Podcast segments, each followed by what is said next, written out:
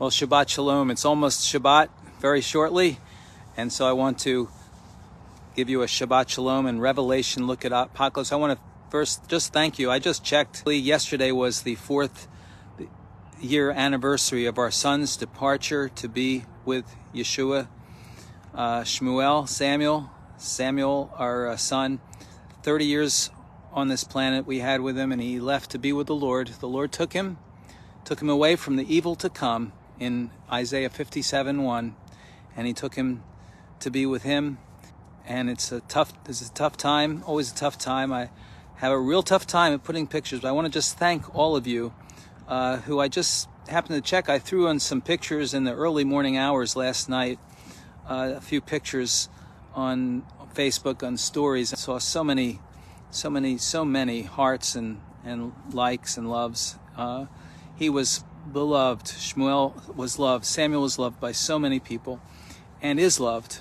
And I'm sure his love has many friends in heaven. Many, many is creating many beautiful things in heaven now in his artistic abilities and his incredible creativity. And where my wife and I had a time together uh, last night, remembering him with a candle and uh, praying together and talking to the Lord about him and to him. And uh, always difficult. Every day is difficult. If I have a real hard time looking at pictures at all, had a hard night night last night. But I'm so anyway. Thank you for your love and thank you for remembering Samuel. Those of you know him and and and remembering him with us. So Revelation now to the Apocalypse to Revelation. These two verses we're spending a lot of time with. We talked about he's coming with the clouds. He is coming back. He's coming back with the clouds. And another verse to add to the ones we already mentioned is second Th- is First Thessalonians 4:17 uh, hadn't mentioned that one, that it says that we who are alive will be caught up together with him in the clouds. In the clouds. So again, he's coming with the clouds, he's coming on the clouds, the clouds picturing God's appearance, the clouds of witnesses, the cloud of witnesses in Hebrews 12:1 with his people. He's coming with the angels in Second Thessalonians 1 7 with his mighty angels in flaming fire. He's coming back and that revelation of Yeshua, he's coming we, with his saints, with his kedoshim, with his angels, and we're going to be with him at some point, whether here or there, we'll be with him. He's coming back. But I want to ask you this question. Uh, you know, it, it says that we, if it says that we love his appearing, we love his appearing, and we long for his appearing in 2 Timothy 2, uh, 4, verse 8 we we long for literally it's agapao in the greek. We love his appearing. We're you know the thing we're anticipating we can't wait for him to come back. We're longing for that. We're looking forward. We're looking to his coming uh, peter mentions. Then why would there be mourning and lament, lamentation at his coming. Why would there be lamentation at his coming? And where does it say this? Well it's the next verse in verse uh, it says it says in verse 7, but verse 7 again, behold, he comes with the clouds, and will and every, every eye will see him. We'll see him every eye, and looking at the Greek order, those whom him who pierced will wail, will wail, will mourn over him, all the tribes of the land. Yes, amen. Well, why not rejoice? I thought we'll rejoice. So why will there be mourning over him? Why mourning? This is a this is a word that that means, you know, it means not celebration, but actually tears. And it's just the opposite of celebration. So why not rejoicing? I thought it would be a celebration. Well, because maybe because he's interrupting, he's intruding upon. Maybe it's considered an intrusion to many because he's coming to a hostile. I was thinking, why would you, the Lord, want to come back? Is this his home? What's his real home? Well, we would say Hashemayim, the heavens is the Lord's home. Heaven is my home. Heaven is my throne and the earth is my footstool, he says in Isaiah chapter 66. But the earth was his. He created the earth and the earth is going to be his. He's coming back to redeem what was taken away. The enemy tried to dethrone him and has done so in a way successfully for a season. He's called the God of this world. The Hasatan is, the enemy, Satan is, the adversary. He's called in 2 Corinthians 4 4. He's, he's one who, who deceives the whole world, it says, Revelation 12 9. But God is going to de- take Satan, take his throne back and set up his throne. And he's going to set it up in Zion, in Jerusalem, in Israel. And just because that, as Israel's been tried to, he's tried to, the enemy's tried to destroy Israel. He's going to do it where his promises were given. So think about it personally. There's two differently different reactions to a storm. To a storm, many would see a storm as dreadful.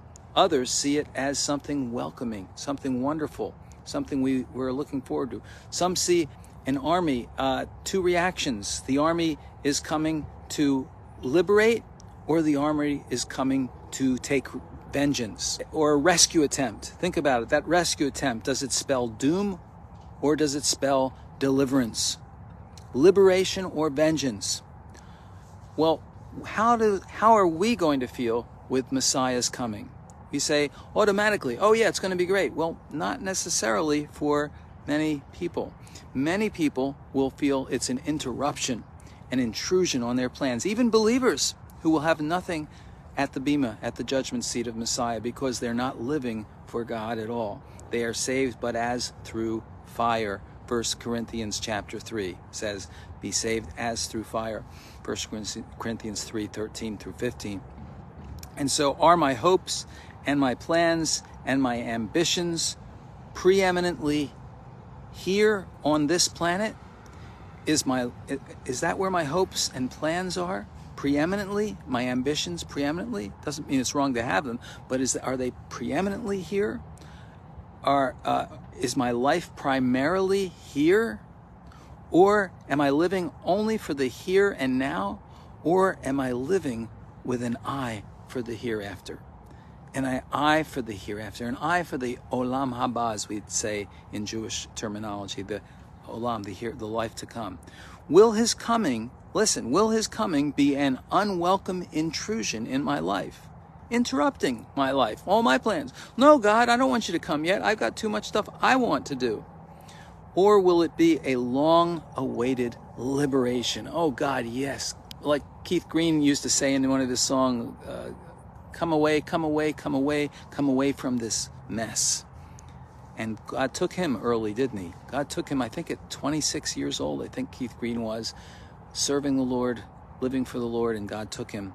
Again, just like Enoch in Genesis 5:24, he was not for the Lord took him. I mean, that's the way I I look at it. And the Lord takes sometimes his servants. So, am I living for the here and now or am I living with an eye for the hereafter? Will his coming be an unwelcome intrusion or a long-awaited liberation? Philippians 3:19 and 20, the enemies of the Messiah's atonement message of his atonement message are saying, Paul says of them, their end is destruction. Their God is their belly, and their glory is in their shame. They set their minds on earthly things. For our citizenship is in heaven, and from there we eagerly await, we eagerly wait for the Savior, the Lord Yeshua, the Messiah. We're eagerly waiting his return. Eagerly because that's where my primary citizenship is. Yes, I'm citizen here on earth. Yes, I have a citizenship in the country, but I, my citizenship is primarily is first is first foremostly in heaven with the Lord. Now that doesn't mean I'm not responsible on earth. Doesn't mean I don't have ambitions and goals. And yes, we should for the Lord to be to be a good steward and a good and a good ambassador and use the skills He's given us and be a light in this world salt of the earth, the light of this world, as Yeshua taught, Matthew 5. Absolutely. But his coming is going to be mourning for many because he's it's considered an interruption and an intrusion rather than a liberation and, uh, and a vengeance. It's going to be a, a, vengeance on the wicked, on the wicked, and, dis- and a judgment on all evil that has taken place, all injustice and evil. It's going to bring it. And so that's why he says, Yes, in Revelation 1 7 here. Yes, after he says this, all, they'll all mourn because of it. Yes, Amen. A vigorous, vigorous affirmation and approval of that. And then Yeshua says, I'm the Alpha and the Omega. And we'll get into that more next next time. So you have a Shabbat Shalom, and we hope to see you at service at our normal location tomorrow in the fellowship hall, where we'll be tomorrow for service. Shabbat Shalom.